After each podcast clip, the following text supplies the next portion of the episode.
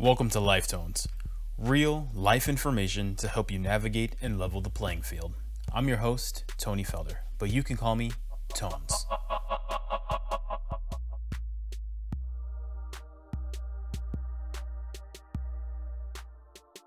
Do you ever recognize those subtle heartbreaks that creep into your life out of nowhere? Maybe you've never heard this term before subtle heartbreaks.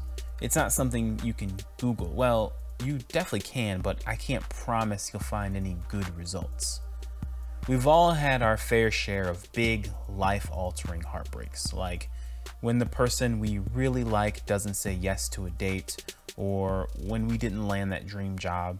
You get that sinking feeling in the pit of your stomach. Your heart palpitates. Maybe your sweater and your palms or pits start to get sticky. And above all, you discover that the world is that much more unfair. These overt heartbreaks can be very serious and can fundamentally change the way you live your life day to day, and in some cases can result in a downward spiral that, if not curtailed, can lead to some real personal dismay. This is especially poignant when you lose a loved one to the finality of death, or when a partner destroys a relationship with infidelity. This is by no means a joking matter, and if you are experiencing dark thoughts or you are feeling yourself beginning to slip, please reach out to me or a professional to talk to. Mental health and brain health are very serious matters and should not be ignored. Now, a subtle heartbreak is by no means on the same level as an overt heartbreak. Subtle heartbreaks are just that they're subtle and beneath the surface. It's those little things that you become aware of that you yourself aren't the reason for. You're usually not directly impacted, and what's worse, you can't do much of anything about it. The reason for these are usually bigger and much more universal than when you had your dreams crushed. Like when you became aware that Pluto was no longer a planet, or that a hurricane decimated an island country. It's that, oh, damn, that sucks event that in a subtle way makes you feel some type of way. You've experienced a bit of raw empathy, and you can feel for the people affected. A subtle heartbreak happens when you yourself aren't being hurt by something or someone necessarily, but many, many people are being impacted. I like to use the term subtle heartbreaks because sometimes they're so fleeting, they can go largely unnoticed in today's fast paced, always on world. There isn't much glamour in this term. You may refer to it as something else, but it's the focus of today's topic. If you decided to skip the premiere episode and start here instead, and this is your first time listening, then you should know that Life Tones is all about teaching, or better yet, exposing you through storytelling to the information you need in life. In my short time on this earth, I've noticed that valuable information is hoarded and preserved for those who can afford to access it, with money not being the only purchasing power. This access to what I call tonal information is by and large restricted for the vast majority. Full disclosure, I don't want nor do I intend this to be a conversation about a problem. If you came here to hear another person's opinion on what needs to change, this is not the place. I have the utmost respect for the individuals who are thinking of new ways to help talk about the problems they think are important but I don't want to waste your time with a half hour or so of me just blabbling along with an end goal of reiterating the issues. Instead, I'm here to attempt to give you the recipe to the breadcrumbs we have to pick up as we find our way in life. Now, we call it tonal information. A little background on how my mind works and why I think the way I do. As I've mentioned before, I've always maintained a special interest in information. Specifically, I've always found verbal communication to be especially interesting. I first became aware of this fascination when I was young, maybe five or six, after I was scolded by one of my elders. It was a normal summer day. Me and my cousin, by marriage, were hanging out on the porch of my grandmother in law's house on the south side of Hattiesburg, a small town in southern Mississippi. It was hot, the sun was unbearable, and we didn't have AC, so the taste of cold, oversweetened Kool Aid or iced tea and a mid afternoon breeze kept us close to the house and in the shade of the porch. I don't remember what I was doing at the time, probably something along the lines of playing with a ball or a toy, but I do remember my auntie in law, Tanya, and my grandma in law, her mother, Dana, having a pretty heated discussion. This conversation, in and of itself, wasn't too important to me, but something happened to me as a result of my interaction with the conversation that I'll never forget and that ultimately turned on a switch in my brain. The porch we were on was a half wraparound porch that extended from the front door to a side entrance about halfway to the back of the house. I remember this house being a massive five bedroom, two bath home with 12 foot ceilings and marble fireplaces and hardwood floors throughout. The living room was so big, you could fit four couches on the three walls and still have a sizable area to play in. It was situated on a corner lot across the street from a warehouse of some sort, and it was kitty corner to a beautiful two story white and yellow Victorian with lush trees and honeysuckles that lined their front walkway. And though I don't really remember what the outside of my grandma's house looked like, I do remember it was painted with white and black trim.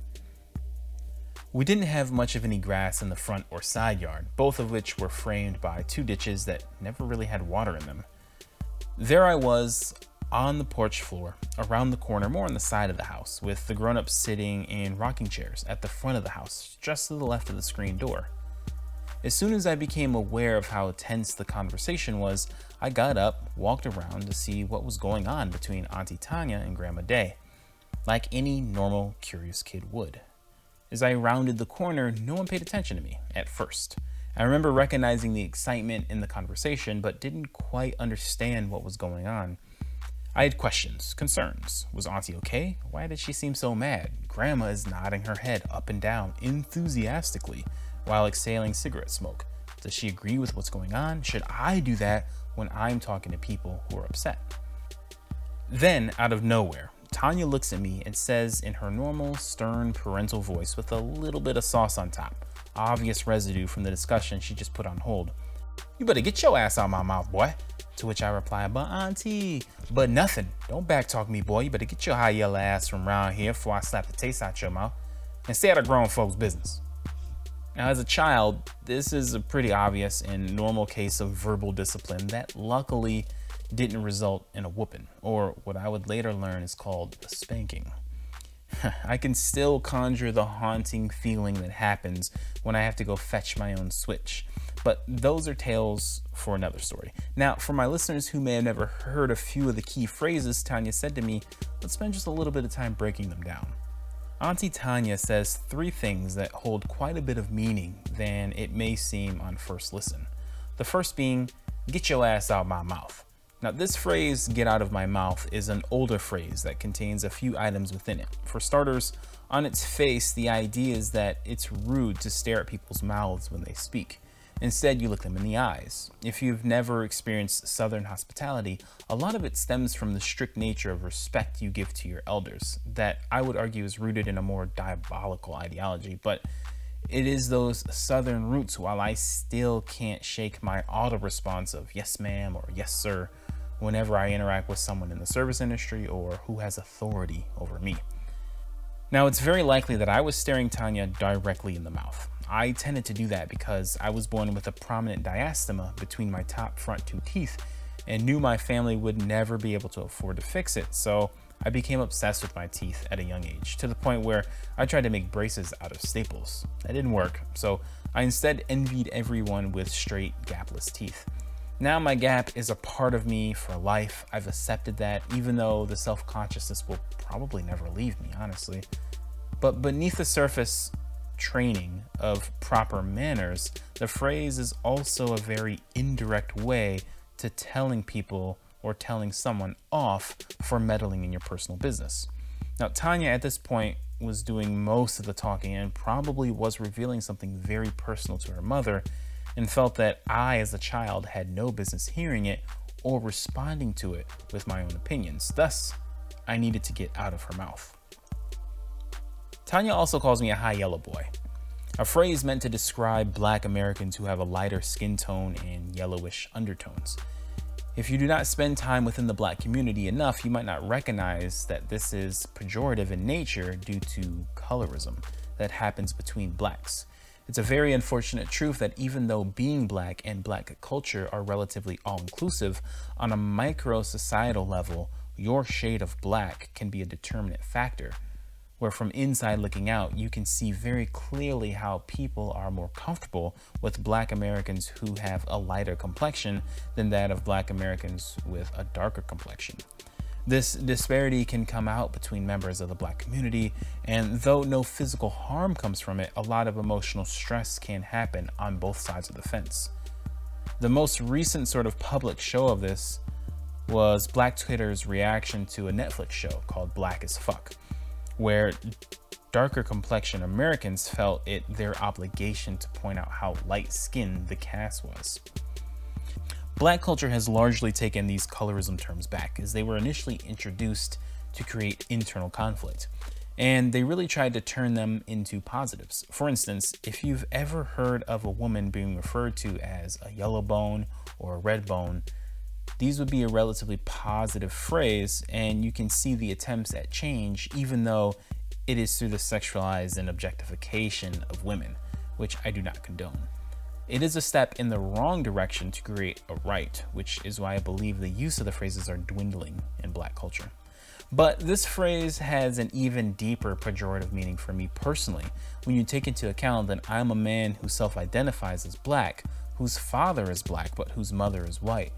In my experience, the deeper in the South you are, the more likely you are to run into black Americans who dislike when their men and women date and procreate outside of their skin tone.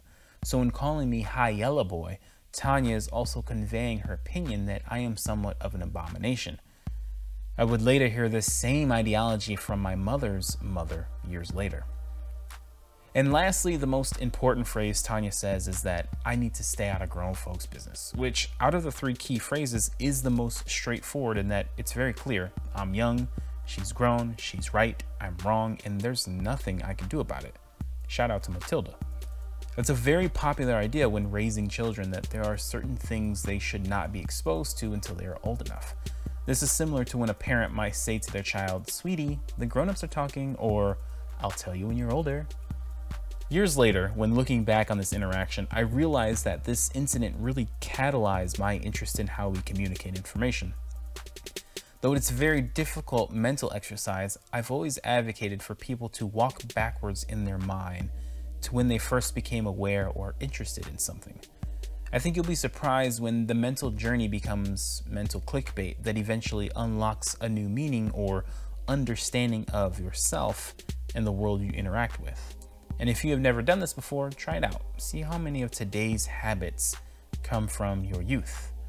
For instance, I'll walk you through the mental map. I'll ask you a couple questions to help get your mind started. And once you pick up the breadcrumbs a few times, eventually your mind will start to piece the puzzle together in the background. Now, where are you right now? You don't need to answer out loud, just become aware of your current location and your surroundings. You are listening to a podcast or you're reading the transcript. What else are you doing? When was the last time you did this exact thing? In the same location? Imagine yourself, but in the third person. What can you see yourself doing? Try to walk away from this location and into the last time you were listening to a podcast doing whatever you were doing. Keep doing this until the moment before you decide to do this for the first time. What prompted it? Why? But why? Hmm.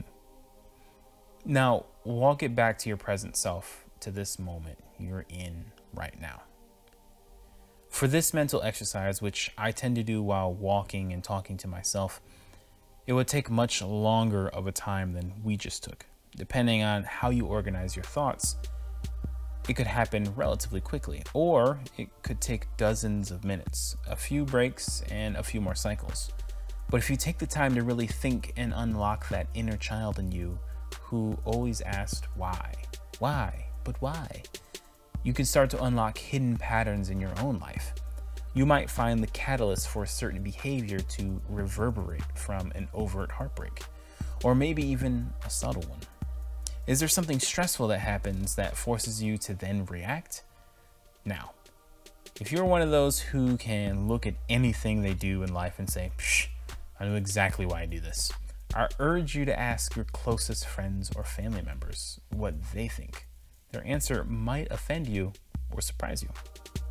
So, how does baby Tony react to his auntie scolding him? Any normal kid would shrug it off and go play, but I collected the information. I stored it away to think about it later and used my direction of travel as an excuse to go into the house and get something sweet from the kitchen. As in my childhood mind, it made it seem like that was always my intent, but also, if Auntie Tanya was really that upset, she would notice me slip by with a few things I wasn't supposed to have before supper.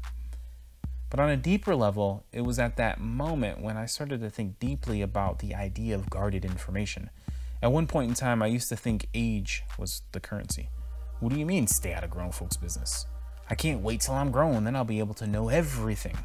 And as you become older, you realize age doesn't matter and tenure is definitely a currency. This one interaction, combined with a few that were very similar, is the start of a string that has woven itself into why I became a musician and later a budding linguist as an undergrad. I loved music because it allows you to convey meaning through sound without words. Have you ever heard of a song that made you sad or mad? I mean, we've all heard a song that sounded happy and just got us hype, right? And I found that neatly packed information of music to be so intriguing. Later in life, linguistics became my interest because it naturally builds atop the musical foundation to where I am today interested in people, the creators, absorbers, and oftentimes destroyers of information. And thus, I think a lot about valuable information and actually refer to it as tonal information because of the meaning trapped within the word tonal, which means the expressing of semantic differences by varying the intonation given to words or syllables of a similar sound. In a sense, you really have to watch your tone depending on when you speak or who you're speaking to. What does all this have to do with subtle heartbreaks? Well, if you've not experienced a few of them already, we've got some work to do. In the meantime, let's take a pause to reflect so we don't become tone deaf. And I'll take you through one specific subtle heartbreak whose lessons you can use to get whatever you want.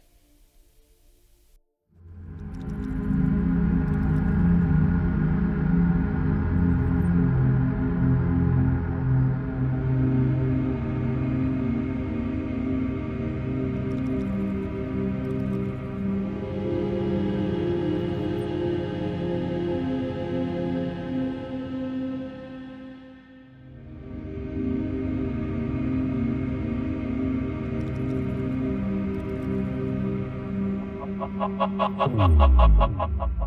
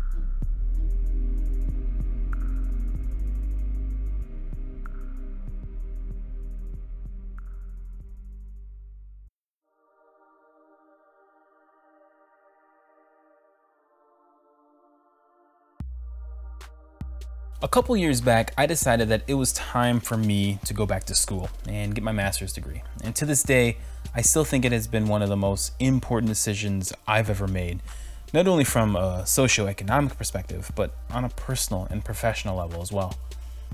I don't necessarily believe getting a graduate degree is for everyone. Heck, going to college at all is definitely not for everyone.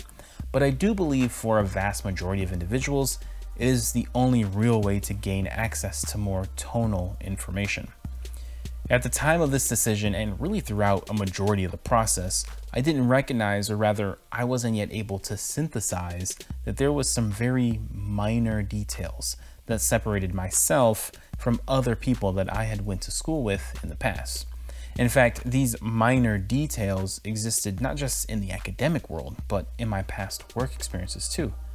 It was this sort of ongoing quixotic simulacrum of success wrapped up in an unrealized advantage that had positioned me in such a way to easily excel in this environment and beyond, with the aid of a background in performance and a deep understanding of language. So it's the summer of 2018, and I just quit my job with the blessing and support of my wife so that I could go back to school full time. And to be honest, this was a relatively exciting time for me. I tend to enjoy academia and the structure of it on the student side. The rules are clear, and it seems to be the only time in life where everything and everyone around you are working together for everyone's future. Of course, this tends to depend on the culture of the institution you go to, as I can speak from secondhand knowledge and knowing many people pursuing or who have obtained their law degree it's not always the case that you get that communal feel. Either way, it is also a really convenient bubble that lacks the VUCA, or volatility, uncertainty, complexity, and ambiguity they are attempting to expose you to, and which does exist in a very real form outside of academia. For listeners who have not yet started college for the first time, or if you've not yet gone back for the second or third degree, every academic program gets kicked off with onboarding and eventually an orientation, which for many people in the program, it's your first exposure to all of your peers. This is a crucial time to make good first impressions and figure out who best to align yourself with while you're in the program. Now, if you're interested and stick around, stay tuned for when I'll dedicate an entire episode or more to the idea of networking and give you the tonal information behind why your network is your net worth. Now, orientation. So, when you go into any academic program, you're always going to go through an orientation session very similar to your undergrad or when you got a new job. It's nearly two weeks long, and the purpose of this time together is really to take you through a lot of different things and, in essence, give you a high level 30,000 foot look at what the next two years will look like academically, and then what the next 25 to 30 professional years will look like, with this sort of mantra that it's never about your next job, it's about your last job and the mark you leave before retirement. What I didn't expect when I went back to college was that a lot of people are going to treat it like it's their first time in college. The reason for this is actually twofold. If you enter into a full time in person program, it is very likely that it is the last time you get to experience college life. You also generally have more money and disposable income than an undergrad, which is a bonus when you don't have to plan your bar night around drink specials. But it's also important because networking, like I've mentioned before, is so important. And this culture of going out, hanging out, drinking, eating, and enjoying each other's company while you're learning advanced educational material simultaneously allows you to find your lifelong professional circles and pick up on the little things you can do and should do to enter or exit those circles. In theory, this should also be the one time where you get to be open to others and their worldviews, challenging them with respect, and being honest about who you are as a person and what you want in life. One night, near the end of orientation, it was decided among the first and second years that we would pregame at the bars and then head over to a second year's apartment to finish the night out. By we, I mean a majority of the program. It's a small program with less than 200 people when you combine the, the classes, but this has actual immense upside when it comes to remembering names and being remembered by many. On this particular night, I had already began becoming friends with a few people in the program, and since I didn't live on or near campus, I volunteered to be a designated driver for the group, who in all honesty, I had really only interacted with during orientation or with a bunch of people at college bars. So I met up with some people from the program for dinner and drinks before the party, and just talked about life before and after the program. This was an extremely normal moment of interaction between like minded people who just wanted to air their grievances about the world, but also share their aspirations for a better life in good company with good food and craft beer. I had sparkling water with a lemon. Now it was time to grab checks and head out, which we did, and then we walked out into the parking lot. A few more people than we had anticipated going ended up showing up, and I offered the extra seats I had in my car. It was a short ride, so they didn't mind cramming into the back seat. It was chilly outside for a late August night in the Midwest. The air had the perfect balance of fall crispness and summer warmth. There was a football game the next day, so the town had a buzzing energy propping it up, and the air smelled like fall and excitement. Everyone was in a good mood with groups of people dressed up, either just starting or continuing a night of celebration.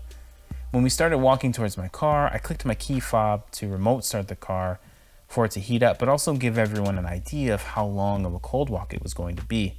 Pretty men and women giggled and greeted us as we passed them in the parking lot, and geriatric couples nodded and smiled when they walked by. We all hopped in my car, everyone got their seatbelt in, and got situated. Now, I rarely have other people in my car, so I always forget that the music I listen to isn't for everyone. And sometimes well, most of the time, I listen to it on the too loud side of the volume spectrum. My phone synced within seconds of the last seatbelt click, and the ending minute of an Anderson .Paak song came on. My friend in the passenger seat said, Oh, this sounds cool. Who is this? This is an artist known as Anderson .Paak. My best friend sent me his Tiny Desk video, and I've been hooked ever since, I responded. Oh, yeah, I've heard of him. I've been meaning to listen to his stuff, but haven't gotten around to it, they said. I highly recommend it, I responded, putting the car into drive and pulling out of the parking spot. As we got to the edge of the business complex, Anderson .Paak faded, and the next song in the rotation was by Travis Scott, who had just dropped a new album a few weeks ago. Oh, you know who Travis Scott is? Someone from the backseat said. I know about some Travis Scott, I said in response. Okay, then, turn that shit up and we all rapped the song like we were at a concert. By the end of the track, we arrived at the apartment complex and got out. It wasn't obvious where we were supposed to go, and the building doors where I parked were all locked. After a few seconds, someone piped up, Where we at? Shit, I don't know. You got Angela's number? Hit her up and uh, ask how we got in, I said. She obliged, pulled out her phone, and called Angela. Hey, Angela, it's Malia. We're standing outside your building, but the door is locked. Can you let us in? A few more words were exchanged, and she said, Okay, thank you, and hung up the phone. What's good then? Somebody else in the group said. This bitch said the door is somewhere around the corner over there, she said, pointing down the street behind us. Shit, let's go then. It's cold as a mug out here, I said, and walked briskly in direction she pointed. As we rounded the corner, Angela came into view behind the side door, up a few steps. Come on in, guys, she said. Awesome, thank you, a few of us replied. Hmm. Did you hear it? When thinking about America as a whole, there's something odd about the idea of having to conform in order to ascend the socioeconomic ladder. And over the next year and a half, I watched people I began to care for be forced into a box in order to be included, not just in the conversation, but the experience and the opportunities. This story was one of the many dozens of interactions I would have throughout the program. Even more, it allowed me to mentally trace other instances in every job, school, neighborhood, community, grocery store, every area of life that I've had to navigate. What was even more interesting is I was able to recognize there was a skill level that needed to be achieved. And even though the few of us who got into the program having mastered a bit of the skill, there was also a clear separation, even among us, looking at areas of succession beyond the program. I'm gonna be honest with y'all.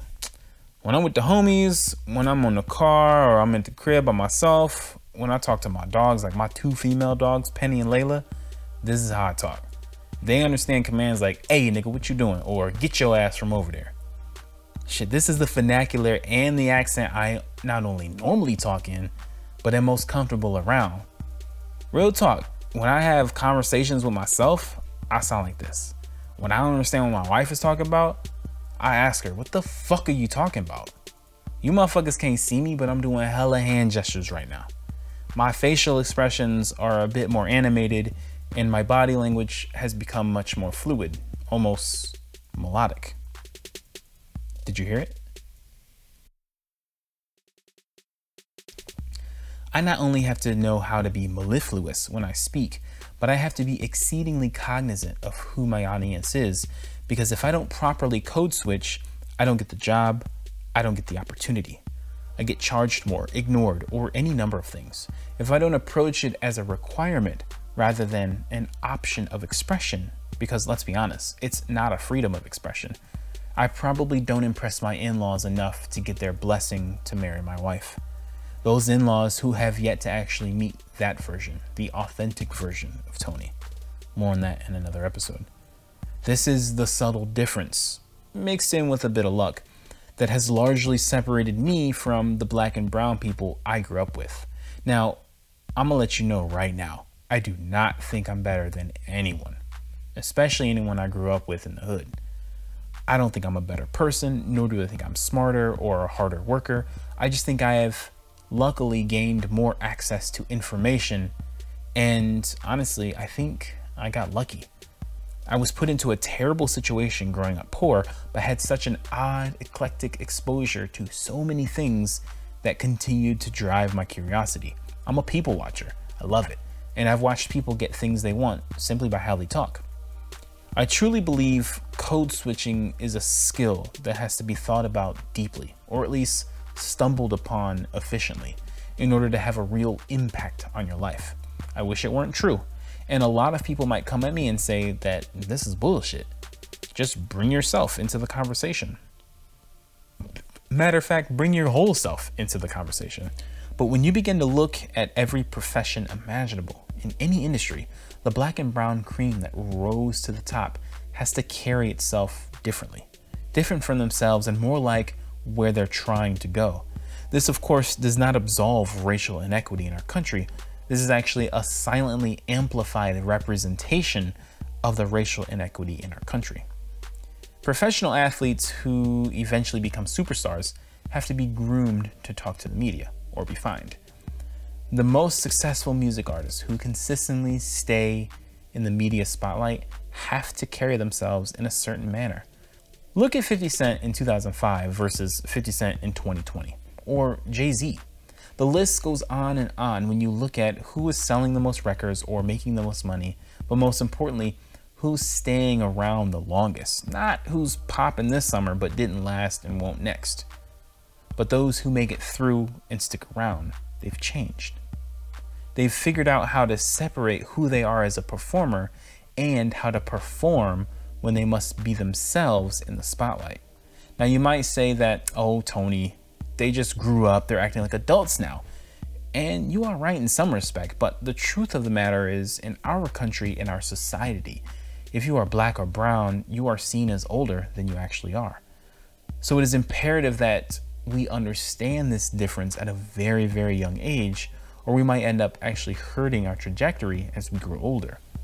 Code switching, by and large, is not a new idea or concept. There is a ton of research on it and plenty of podcasts that can help you understand examples of when it happens or what it is. I spent a pretty lengthy time in my linguistic studies going over the much more academic side of code switching, which is probably the most obvious form of it. Like when you hear people speaking in a foreign language like Spanish, and randomly they may say something that is an English word. In a sense, this is code switching. It's interesting to peel apart the linguistics, especially when there is a native language equivalent word, but the speakers choose to use an English word anyway. So, in order to become a master of code switching and make it impactful, it has to be more than just the idea of code switching. You have to recognize the nuances of it too. In linguistics, we often talk about it as mirroring, this idea that when you're communicating with someone, anyone, without you being consciously aware of it, you start to permutate your speech patterns and harmonize with your conversation counterpart. You do it so often, so subconsciously, that I posit if you become aware of it, it can become your little superpower.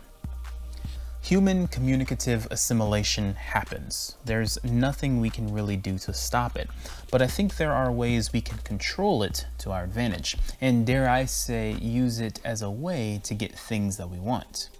When it comes to employing mirroring or code switching, it's not just the vernacular and speech patterns, but your flow and pace, the prosody you create, which is essentially that rhythmic texture of your speech.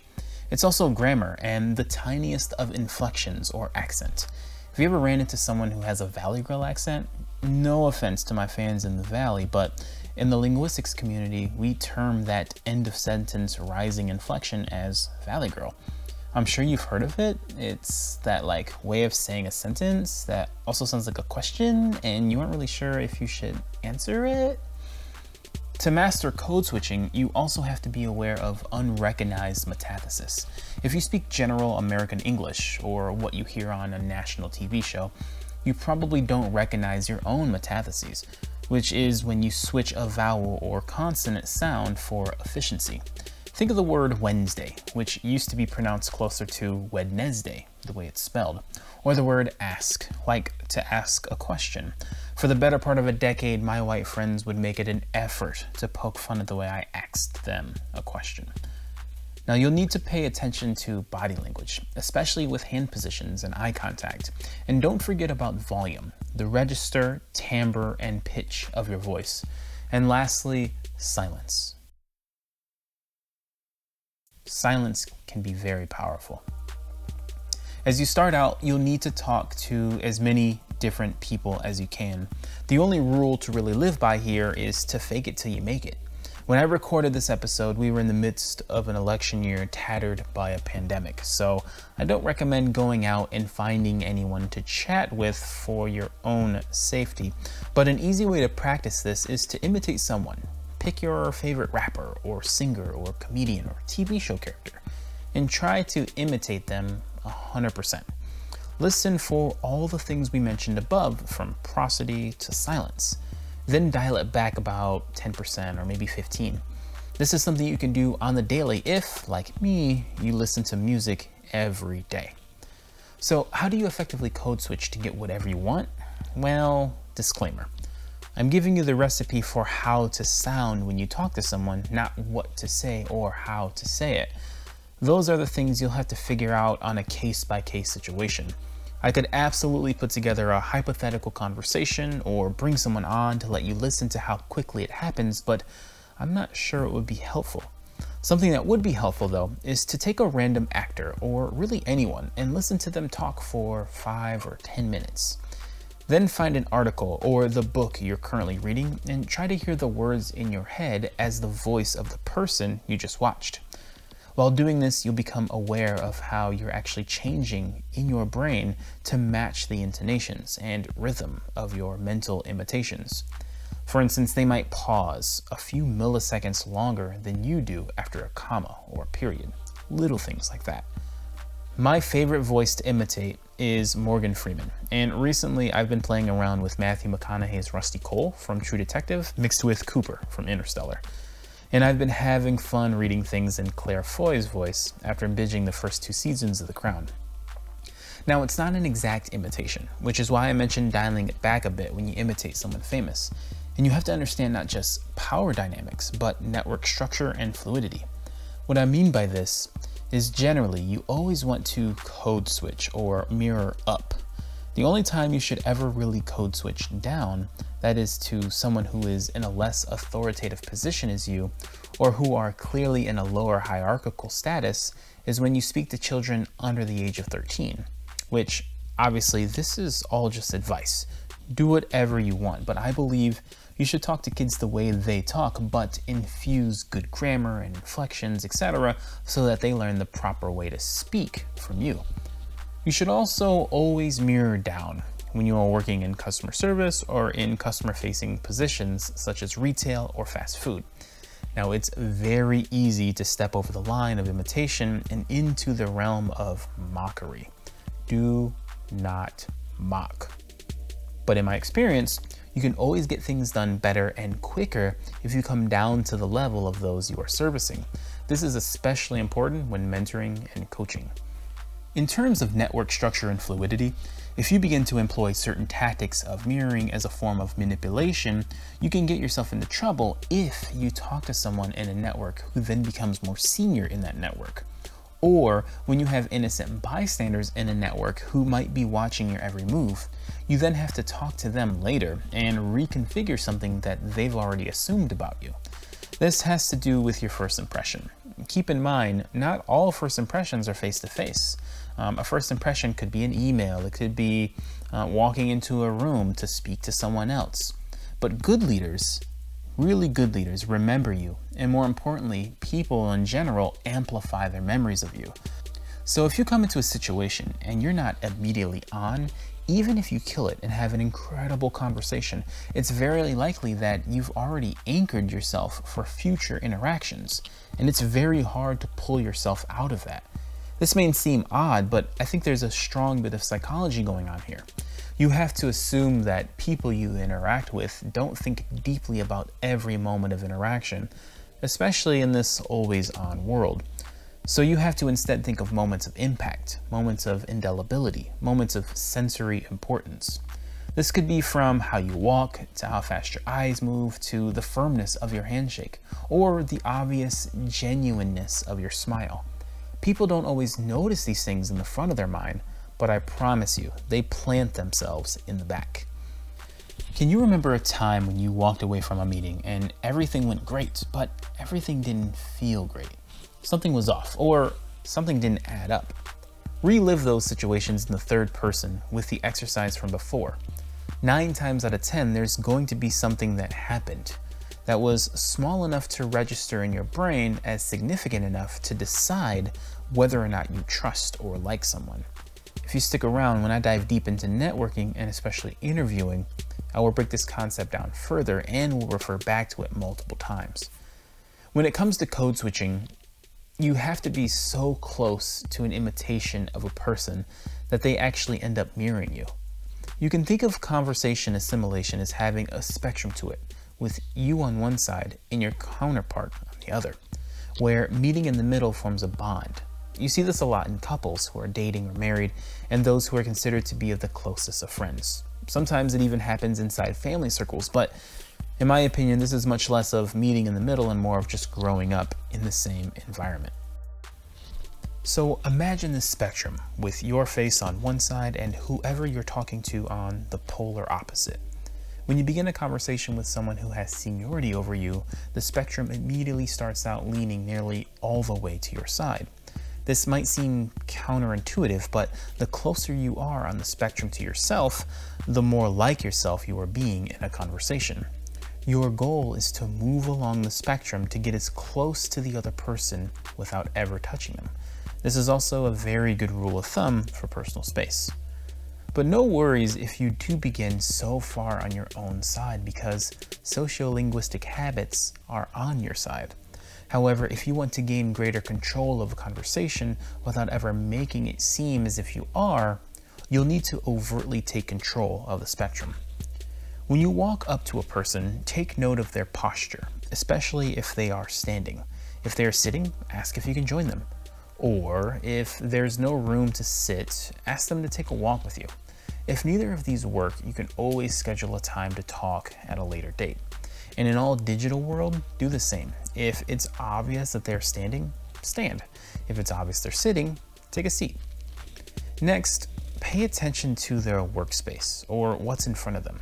If their desk or area is messy, feel free to add to it.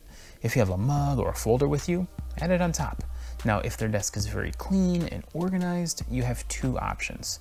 Show your organization by taking an almost too long attempt at neatly placing your things in front of them. If you brought a folder, make an effort to bring your pen out um, of the folder or out of your pocket and place it down next to your folder, lining the top of the pen to the top or the bottom of the pen to the bottom of the folder. Option two, keep everything in your bag and place it on the floor beside you. Even if you have a cup of coffee, keep it on the floor. Just a folder in hand, keep it in your lap. It shows a sense of respect for their space that is not something someone's actively thinking about but I promise you, they make note of it in the back of their head. While doing this, you'll need to gather a few key details. What were they doing right before they noticed you? What was their facial expression? What's the relaxation level of their shoulders and the angle of their head? Match them almost identically. If they smile when they first talk, match it. Slow talker, match it. Are they talking throaty? Match it. Match energy, match volume, match expressive intonations as much as possible, as soon as possible, but with everything backed by your own personality. Meaning you are imitating but not mocking. If you can do this and also remain cognizant that they are naturally adjusting to you, you will eventually land in the exact middle of the spectrum, but only for a moment because you want to continue doing this until you begin to lean to the other side of the spectrum.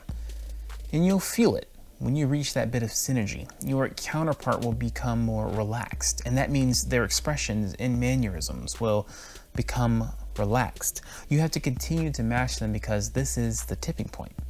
If they were wound up or overly relaxed, and then you create an area of safety that allows them to switch, but yet you refuse to follow them as you lead them along the path, they won't make it and the system will crash. But this is where you can take overt control over a conversation. Even if you're talking to an A type who likes to lead the conversation, that's not a problem. It's up to you to discover if you need to drive the car at the wheel or steer the ship at the helm. If you do this, I promise you, you'll find your mentor, sponsor, advocate, friend, or you'll be able to get your point of views across, be heard, and be remembered. Do you only meet in settings of three or more? It's best to get the leader by themselves, but if you can't do that, match the leader of the group. I've successfully used these tactics to get everything from free food to a pay raise and everything in between. Now, if you're walking into a room with the goal of winning something right away, you can expect a high rate of failure. Instead, mirror your counterpart. Why are they here? Probably for themselves. If you can convince them that you are there for them as well, you might stand a chance, eventually. Now, did it click? If not, no worries. What I've tried to do is expose you to the performance aspect of code switching, but there's also the other side of it, the most crucial side effective listening. Listening with your ears and your eyes.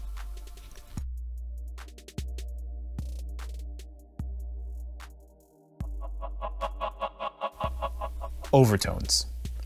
Code switching is by and large a gatekeeper it can keep people out of circles and keep them away from gaining access to that valuable or tonal information. This is a subtle heartbreak. Leverage the gate to gain access. It is also the silent amplification of inequity in our society, where if you don't speak and sound like those in power, oftentimes they shut you out, and usually not on purpose. They just trusted their gut.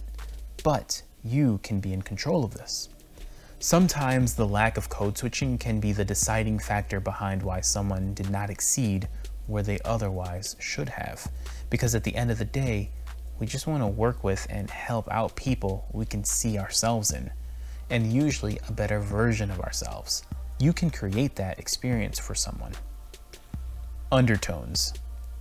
Situational awareness, especially understanding who your audience is, is such a difficult thing to just learn. Like most life skills, they take time to cultivate, and practice is key. Effective listening is more than just nodding and responding to what is being said. It's also the practice of meeting someone where they are and guiding them to where you would like them to be for their sake and yours. Adaptability is a major factor, not just in code switching, but in life generally. But also, adaptability has to be purposeful, with the purpose of always moving forward. You adapt with the times, not ahead of them. So, adapt with the person, not ahead of them. But that doesn't mean that you can be anticipatory, but you can make it obvious. If this idea struck a tone, give us feedback and start a discussion. Feel free to reach out to me personally. If you want to share a story that is like this one or any of the others you hear, I would love to hear it.